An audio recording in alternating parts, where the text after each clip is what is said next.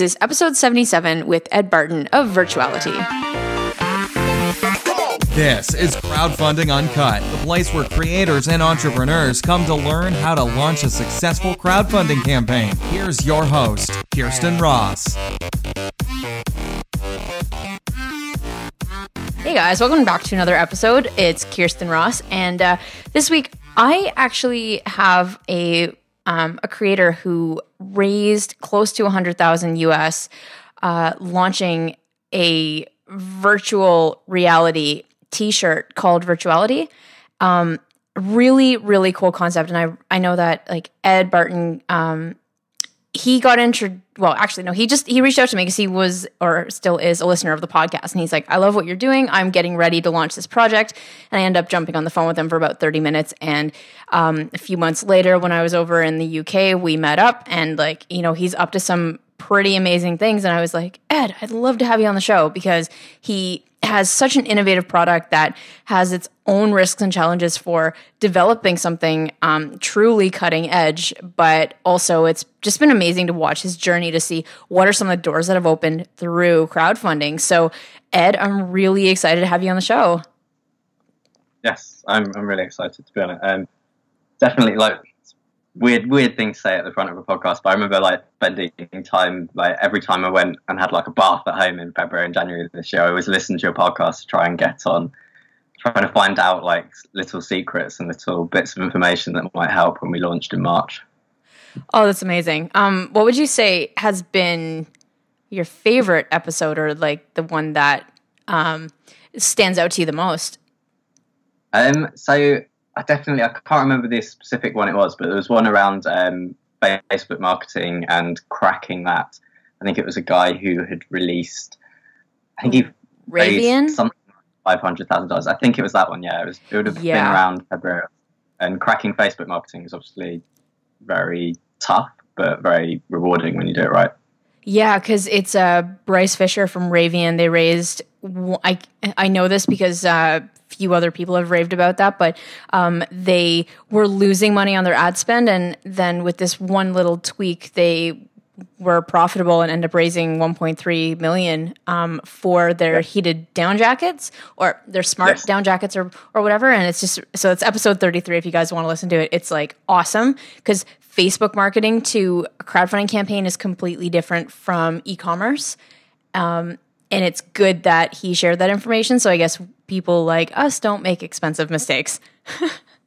yes, definitely. It was really, yeah, like the rewards we got from Facebook marketing. I mean, they pretty much made the whole campaign happen, to be honest. Oh, that's amazing. So tell them, um, just because I gave a very high level view of what Virtuali-Tee is, but um, I'd love to hear your journey with what, like how, what it is first off, and then how you came up with the idea and why you wanted to crowdfund it.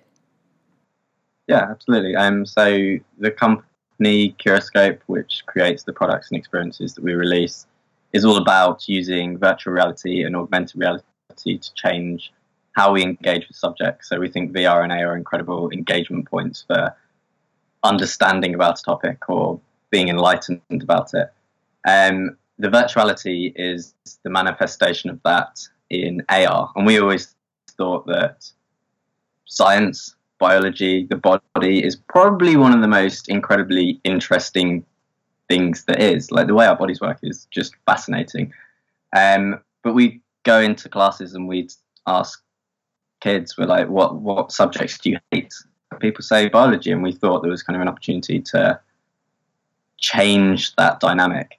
Um, so the Virtuali-Tee is a t-shirt um, but it's a t-shirt with, I guess, magic powers in the sense that you point your phone or VR headset or tablet at it, and it's like you can see inside the body. So we use a t-shirt to track the anatomy, and then we have what's bordering on photorealistic heart animations and the rest of the organs that you can actually see inside the body. Um, so yeah, it's, it's an interesting project. It's very different to anything that anyone else has done in AR, but we're very excited about. And this is one of the reasons we wanted to release the product. Was we think AR and VR are accessible technologies right now, and we're very excited about releasing something that costs thirty dollars as opposed to three thousand. Yeah, I love that. And with everything that's happening with VR and AR right now, I, I know the sky is the limit for where that technology is going. But what was it about? Like, why did you want to focus on? You mentioned going into high schools and asking kids what their the subject was that they hated the most. Like, what? Why did you want to stick to the school systems and younger kids for this? Like, what inspired that? Yeah, so I think I mean, our background isn't specifically with working with kids. We used to run an animation studio. Um, and I don't know, like we saw VR and AR coming up, and we've known that the level of technology that we've got in the Virtuali-Tee isn't anything particularly new, but we know that there's an interesting way that you can use it. And definitely one of the things we think that's really exciting about VR and AR is this idea of either bringing an experience to you in AR or in VR, transporting you somewhere else.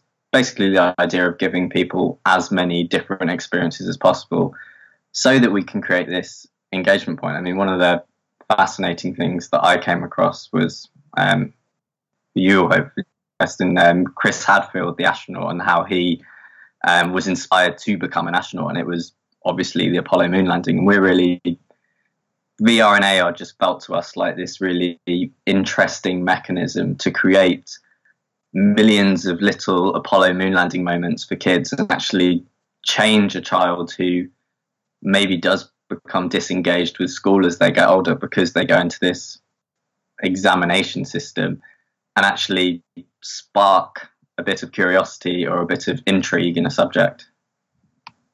Yeah, I love that. It's experiential learning as opposed to just, you know, reading the textbook, which is what I mean, that whole mentality is what got me out of the sciences in university into actually doing stuff. And like, you know, I know with the painting business I was running before, like I would be skipping classes to go knock on doors. Um, because for me, I like doing things I don't like. That and I think the way that um the solution that you're giving the kids to become more engaged with the subjects in school, uh, like specifically anatomy, is uh, is really awesome. So I'm wondering, like, it's it's cool because you have a product that is going to be used by kids in school system. Um, who did you find was actually buying your products on Kickstarter during your launch? Yeah, I mean that's that's really interesting. Like our audience is quite hard to define, I guess, and we found it a little bit hard to define beforehand. We knew that schools would be interested, we knew that teachers would be interested, but quite equally, a lot of the audience on Kickstarter is just very into gadgets and cool stuff. Um, so I'd say our, the eventual backers probably ended up being 50 50 split in terms of just grown ups who liked cool stuff, who would often buy it for a child, but would often buy two so they could have one themselves. Um, and then teachers and schools. And we found that uh, probably the most repeat business we've had um, in the last few months has been from teachers who found the project and maybe bought one at the time, but have come back and actually bought loads because they want it in every classroom in their entire school. That's fantastic. And uh, you know, you mentioned earlier that Facebook ads was a huge chunk of your funding. Um, did you how did you determine your audience? Like, did you just have a good gut feeling and you did Facebook ads to target those specific people, or did you do some initial testing?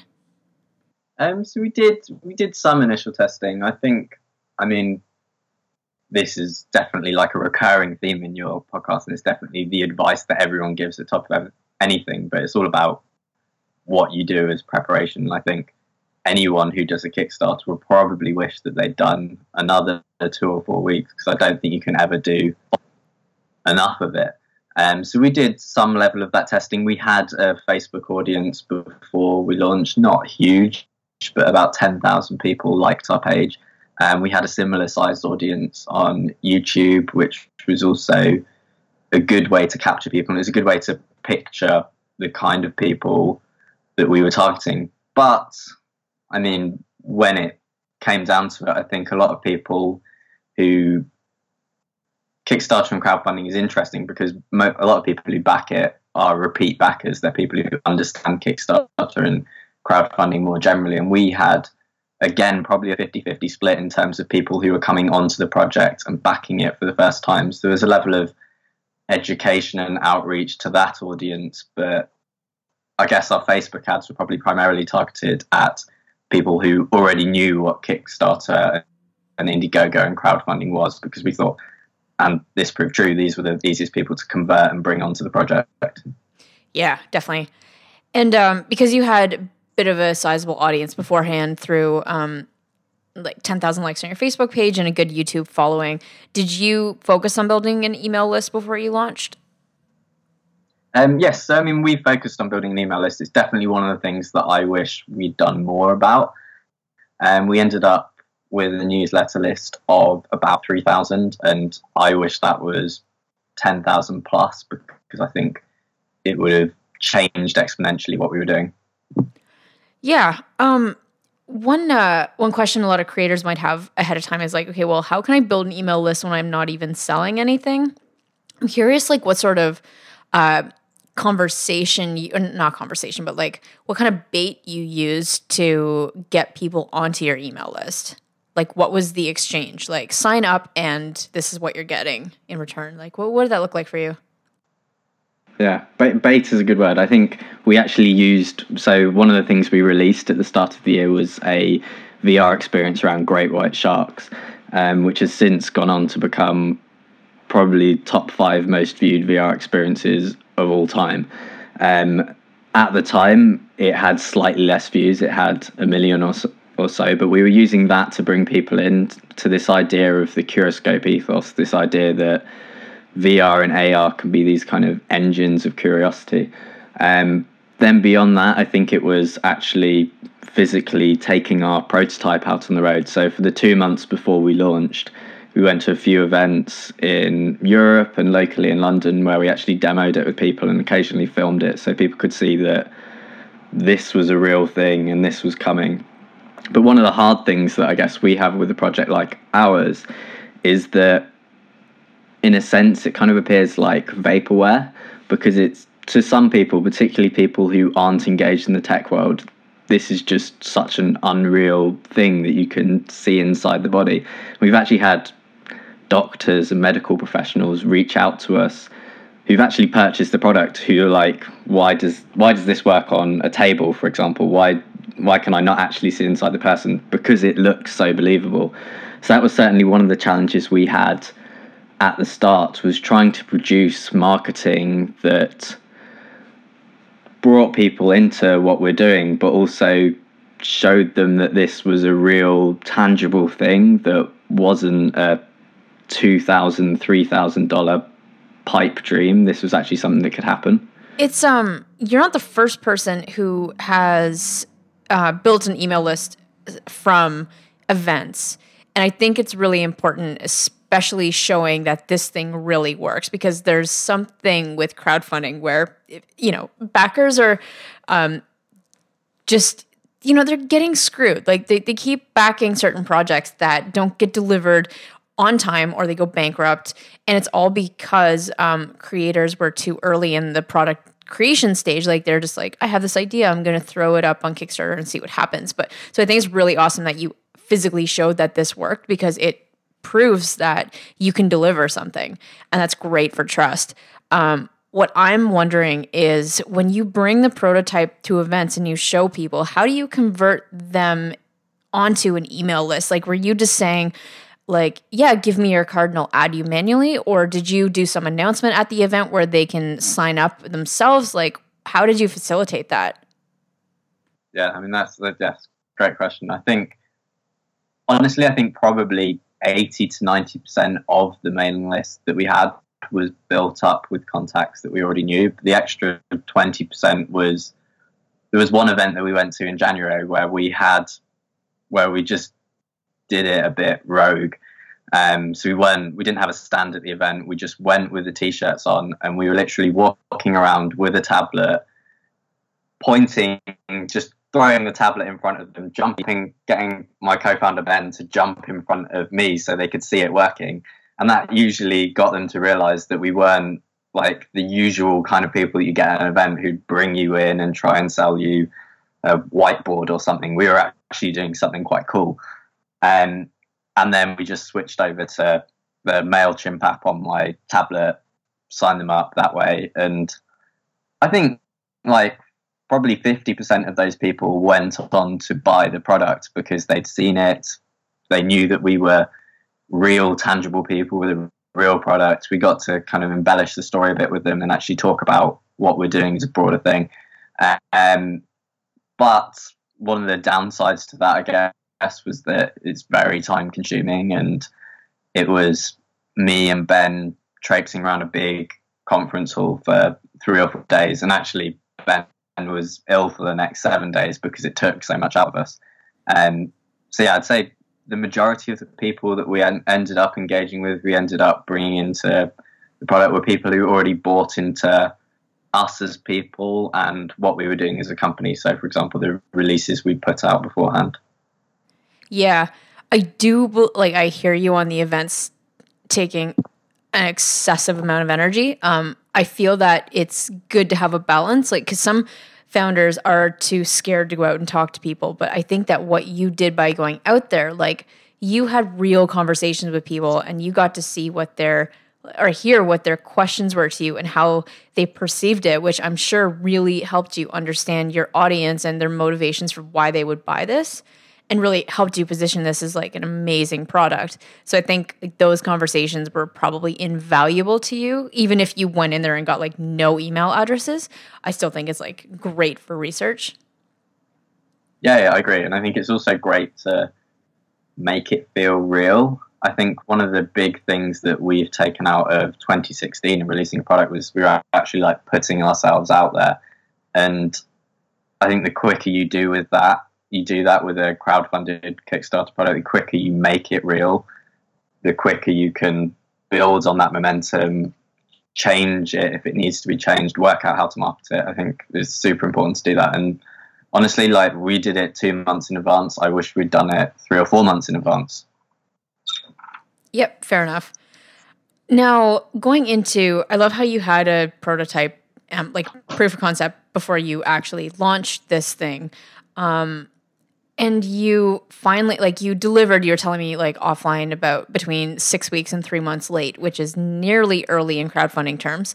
Um, I'd love to talk about um, why it wasn't delivered on time and sort of what sort of how you've been spending your time after the campaign to make sure that you could fulfill as quickly as possible so that um, other listeners can see behind the scenes of what that looks like so they can properly prepare for it yeah absolutely i think i don't know something that's always interest, interested me and it's one of the reasons i reached out to you is there is another side to the front that you often see of um, technology companies and startups one of my favorite other podcasts is the startup podcast because it's actually about real life and real problems that businesses face. Um, and certainly, I think that's the case with crowdfunding. Often you see campaigns that do five, six million plus dollars, but then they've got 10, 20,000 backers, and the logistical implications of that are like obscene. Um, so, from our perspective, it was I guess it was great that we had a prototype. Again, I wish we'd done more with that prototype because there was still probably a little bit too much prototyping to do on the other side of it and actually turning something in from a proof of, proof of concept where it shows the body into something that's photorealistic that ticks our quality boxes and like I'm far too much of a perfectionist in that sense so that's hard to kind of manage that and try and make the app as good as it possibly can be. So that that kind of thing takes time. Um, testing takes time. Sourcing production takes time. I think we're ultimately we're just creating a t-shirt, but there are huge quality stipulations that we have that aren't cohesive with the t-shirt industry at large. We need very strict guidelines on alignment and where the design is because ultimately that's what creates the link up with the app. So getting that working was a lengthy process. Um, and then there are, are global economic factors that happened over the course of last year that we weren't prepared to. I think a lot of people Brexit. weren't global things that happened. Brexit, absolutely. I yeah. think like the word of 2016, or at least it was until um, November, and the implications on the pound were huge. Like it lost 20 to 25 percent of its value overnight. Um, and we'd always set up the campaign. We're fairly American focused as a company, despite being in the UK. 60 percent of our backers were in the US, so we wanted to produce the product in America, but overnight it became 25 percent more expensive. And considering the amount of backers we had was 1600, we were shipping something like 3,000 units. Suddenly, that was a huge cost, and there was a lag on being able to cope with shifting all that to the UK, where we eventually produced the product. Um, every Kickstarter campaign is built with the best intentions, and we had contingency in place. We had things that we were aware of that would happen like this, but I guess you will find anyone who is doing a Kickstarter campaign, anyone who has done one, almost everything that you have planned will change or go wrong or something else will happen. And you have to be able to be mentally resilient to that as much as anything else. And personally, I really hate letting people down. So even the fact that we delivered for two thirds of our backers, I think it was like six to eight weeks late, was really, really hard for me to deal with. And I hate dealing with people who aren't happy and don't believe in us because of these things. But I don't think anyone in the world predicted that things like Brexit would happen and that the subsequent implication of that would be a currency devaluation of 20 25%. And that was fairly hard to deal with whilst running the project, whilst trying to maintain a company that was eventually going to deliver this and then deliver further products that we've got coming out this year. Yeah, I can only imagine. Um, so when you launched your campaign, you had how far in development were you? Like, did had you a secured a manufacturer at this point, or are you just waiting until after you knew what your um, quantities were before you did that?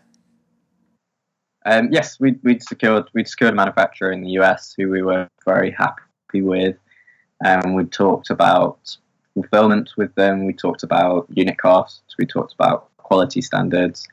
Um, but I guess in hindsight, I would have loved to have contingency for that in the UK. But I guess it's very easy to say with hindsight with a lot of things. I think we felt like we had the right things in place, but ultimately things happened that made it a bit difficult, and we had to claw back a bit of that so that we could deliver the products and make sure that we delivered 100% of our products before Christmas because being for kids, that was like the biggest thing in the world. I kind of felt like It Santa had to Claus. be there. Yeah. in the, in the weeks before, and we were trying to do things like deliver to completely the other side of the world um, one or two weeks before Christmas from the UK, which is very, very hard and expensive to do. And a lot of the time, I swallowed the cost and often paid shipping costs that matched the overall backer price or even higher to make sure that people got the products. I think, I don't know, that's always been something that's built into me. It's like, you should do the right thing and people buy into that, I hope. Yeah, they do. They definitely do. Because what are you gonna say? Like, oh, I'm I'm gonna be cheap and not pay the extra, whatever it is, and it's gonna be delivered three weeks later than Christmas, even though you promised your kid it'd be here for Christmas. Like, Yeah. ha- I don't know. It's just even if you selfishly um, pay the extra cost just so that you didn't have to, so that you had peace of mind knowing that the kid would have it there in time and they would be mad at you. You know, it's like that is the right thing to do because that's what you promised, and people are going to appreciate that for future things that you do. And you know, your customers aren't just a one-time thing. As you said, you have a lot of repeat customers, so these things that you do are going to really help um, with getting um like you know just having those raving fans and future things you do so yeah exactly and i think I know one of the things I've taken out of my experience in 2016 is that communication is absolutely key because when we were delaying the product, silence is not the answer. And you see a lot of crowdfunding campaigns who don't engage with their customers and people who really bought into what they're doing enough post campaign. And I think we got so much out of just being really open and really transparent with people. This is why there is a problem. This is how we're working towards it. And of course, there's going to be people that aren't happy about, that. Like a lot of our backers, being from off the platform, didn't understand why the product didn't arrive a week after, let alone six to eight months. Um, but certainly being honest with them and being transparent, letting them know what we're doing, spending time crafting what you're going to say, like paid absolute dividends. Like we have a lot of people who really, really appreciated that, particularly people from other companies who've built products who understand that this is par for the course with new companies and it's par for the course with crowdfunding. This is what happens almost all the time because it is incredibly hard. It's not like shipping an app. It is like, for us, it was like shipping an app and a product at the same time that had to work together. And that's quite hard considering we've never shipped a physical product before. Yeah, no, completely get it. And uh, it's amazing that you mentioned great customer um, just being in close contact with them. Uh, there was a campaign I was on early days, and I have no affiliation with the company anymore. Just disclaimer, any of the backers that are listening. Um, but after the campaign wrapped up, they had promised delivery um, around, like, say, three months before we're recording this, and um, the founder doesn't have any infrastructure in place for customer service. Like no one's manning their social media channels, no one's replying to comments on the crowdfunding site. Uh, the info at email is bouncing, and the founder's nowhere to be seen. And so they like legitimately are in China sourcing and fixing you know, the problems and just um, trying to get this thing out as quickly as possible, but without any uh, visibility online or replying to people, um, they sent out an update as saying like, okay, we're missing one piece of our thing, and because Chinese New Year, this is common. We're going to um, check back in as soon as we know data delivery. We're hoping this shall be like wrapped up by Q1, and that's all he said. And then um, four days go by of of backers commenting and it turns into like a shit show because the founder's not dealing with it so it escalates from like hey, um, what do you mean? And then nothing. And then it goes from like, oh, another campaign's run off with our money. And then it's going from, oh my God, lawsuit. And then I got contacted by the press in the UK because a few of the backers wanted to take this to mainstream press. And I was just like, whoa, calm down. It like, I don't know, from my perspective, I haven't spoken to founder in six months, but it really looks like they're legitimately um, just being dumb and not replying to comments, but it looks like they are manufacturing this. Like the founders in China, like just wait to hear back from him. And I like panicked and started like I called the founder. I was like, dude, you cannot ignore your people. Like you don't understand the repercussions of this. Cause they they're a community and they will gang up on you and they just think worst case scenario. And you just you can avoid all of that by just being transparent with them. You know? Yeah. I completely agree. I think the biggest advice I would give to anybody who's successfully funded a crowdfunding campaign is just be as quick as you can with responding to people because these are people that have really bought into you and you owe them something for that. And I'm sure there's going to be people that have fallen through the cracks or don't feel like I dealt with them quickly enough. But I definitely made it a policy of every single morning checking my emails, checking the comments, making sure I replied to everyone, ideally within 24 hours, if I could, because these are people who have backed you on the basis of some text on a page and a video. Like they've taken a punt that you're doing something really cool, and I think you owe them something for that. Which is communication, really. So. Yeah, I think that's the least you owe them is just being transparent, telling them what's going on, let letting them into the process because that, I mean that's one of the reasons you fund a project as well. You like it's interesting learning about a company and finding out about what your money has enabled, what is going on, what are they doing to overcome problems? Because every, everyone has problems. Like this business, business is just a string of problems that you have to overcome to get to the successes that exist on along the way, and you just have to be very upfront and, quick and transparent with dealing with it because these are your customers and these people who really appreciate what you do. Absolutely. Um, so now that uh, you've been successfully funded, you've successfully delivered product. What are some other things you guys have in the works for Virtuali-Tee and Curiscope? Yeah, absolutely. So, I mean, with the Virtuali-Tee, I think we've shipped to everyone, so we've got over that part of the journey. But certainly, we're very interested in. I mean, my personal objective with that product is to have it in every school in the entire world. Like that would be an incredible thing to give to the world, and it'd be an incredible thing to give to Curiscope in terms of enabling the bigger picture that we're trying to create. So I'm very interested in how we can enable that, and I don't necessarily think it happens in case of me going to every single school in the world. I think it's about how we build up the picture that exists around the Virtuali-Tee, around Curiscope, and getting people coming to us. And I think that's what been one of the really nice things in the last month since we shipped on Kickstarter is that we opened up soft orders on our website and people are buying these in great volume. And I'm really excited that we'll be able to take it to retail in the next two or three months. And I'm really excited that there are some licensing deals opening up around the world where we can. I mean, the goal with this product is not to sell three or four thousand as we have done already. The goal with this product is definitely to sell well into the hundreds of thousands because it's super accessible, super exciting, really kind of changes how people think about it. And then more broadly, Curiscope is a bigger business than just the t-shirt. It's, as I was saying at the start of the show, it's, it's about how we use VR and AR to engage people. Is how we change someone from hating science to loving science.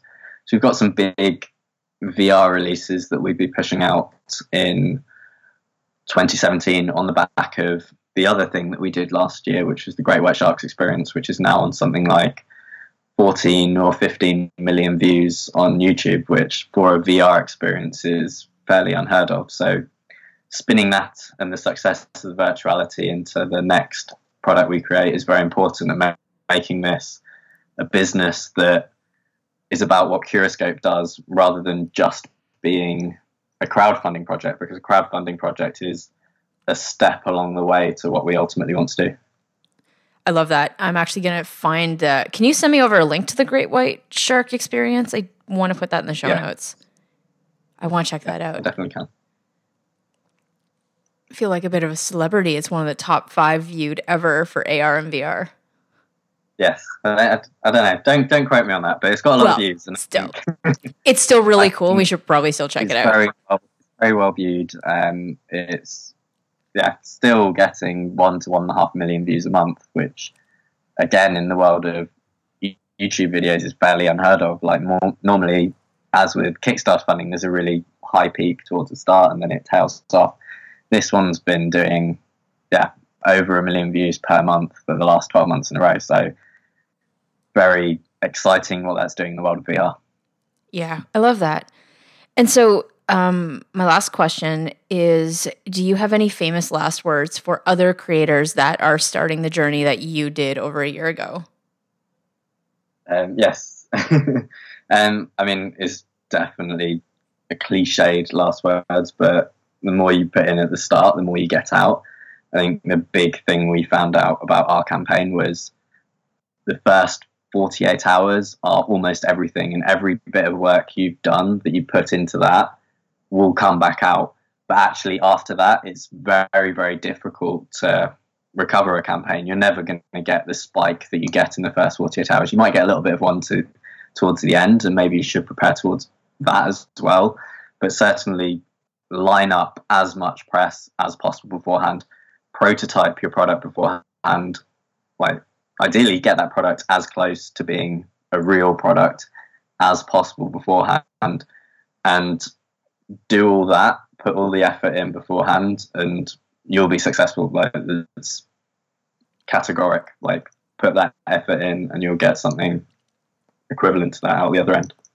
I love it. You should just run the podcast.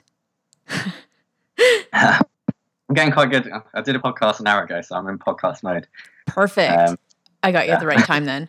Even though we um because we kept canceling on each other because you were so head deep in uh, production stuff, and then I would I was sick. So like, let's just get this in now. So it's been. Uh, yes, I'm glad we did, but yeah, November and December for me were all about shipping, shipping at the cost of everything. Like I had to get it out, and I think I don't know, like that was again, like I was saying, really, really important to me to reward the people who have rewarded us by showing faith in us. Exactly. And that's really where you should have been spending your time. Um, so, speaking of, if people want to find out more about what you're doing or uh, stuff, where's a good place to send them online? Yes. Um, so, our Facebook page is very good. We are Curiscope on Facebook, Twitter, curiscope.com. That's spelled C U R I S C O P E.com. And then I'm Ed Barton, again, Twitter, Facebook, wherever um, you find me. But Curiscope web- website is where we have everything. It's where you can purchase the product. It's where you can watch the Great White Shark experience. And we're certainly very active on Facebook and YouTube. Okay, amazing. So this has been fun. Thanks so much for being on the show. Thank you very much. It's a pleasure. It was really good to get on it in the end. yeah. Hey everyone, thanks for listening to that episode. Now, are you in the middle of planning your crowdfunding campaign or thinking of one and you don't really know whether crowdfunding is right for you? Well, head over to crowdfundinguncut.com. I have the ultimate product launch checklist that will outline step by step what you need to do to, wait for it, have a successful launch. Um, it takes the strategies I've used to launch uh, five fully funded successful campaigns and broken it down over a six month timeline to what the heck you need to do starting today, right up until the end of your campaign. So, uh, crowdfundinguncut.com. And guys, if you are enjoying the information, please do also head over to iTunes and leave a review for Crowdfunding Uncut. It does help the show get found by other listeners. And um, frankly, you know, I'm doing the show to make sure that you guys don't make expensive mistakes and have the blueprint you need to launch a successful campaign when you are fully educated on what that takes. So, again, um, iTunes, crowdfundinguncut.com. You got it, and we will see you next week. This episode is brought to you by BackerKit. BackerKit is a crowdfunding fulfillment software tool that helps you with customer upsells, surveys, and anything you need for fulfillment and keeping your customer data organized. They streamline the process so that you don't need to be focusing on spreadsheets when instead you could be focusing on what you need to be doing, which is getting beautiful products out to your backers on time. Head over to backerkit.com and for the crowdfunding uncut community, use code uncut U N C U T at checkout to save 50% off of their startup services. Are you launching a product on either Kickstarter or Shopify and you're feeling completely overwhelmed with the process? Hi there, my name is Kirsten, the CEO of Launch and Scale. To date, we've helped several online sellers sell millions of dollars online and scale their business from zero to seven figures by focusing on building an audience of fans that will actually convert into paying customers. If you're serious about building a seven figure e commerce brand with less time and less risk, you should check out our product Launchpad. PLP is a proven accelerator that takes you step by step through the process of launching and scaling your product brand. Brands like the Monk Manual, Aberlite, Ceres Chill, Jamstik, and several others were all launched using our product Launchpad. So if you'd like to be our next success story, go to launchandscale.co slash PLP to learn more. And for a limited time, we're offering a seven day trial of the product Launchpad for only $1. Again, go to launchandscale.co slash PLP to learn more.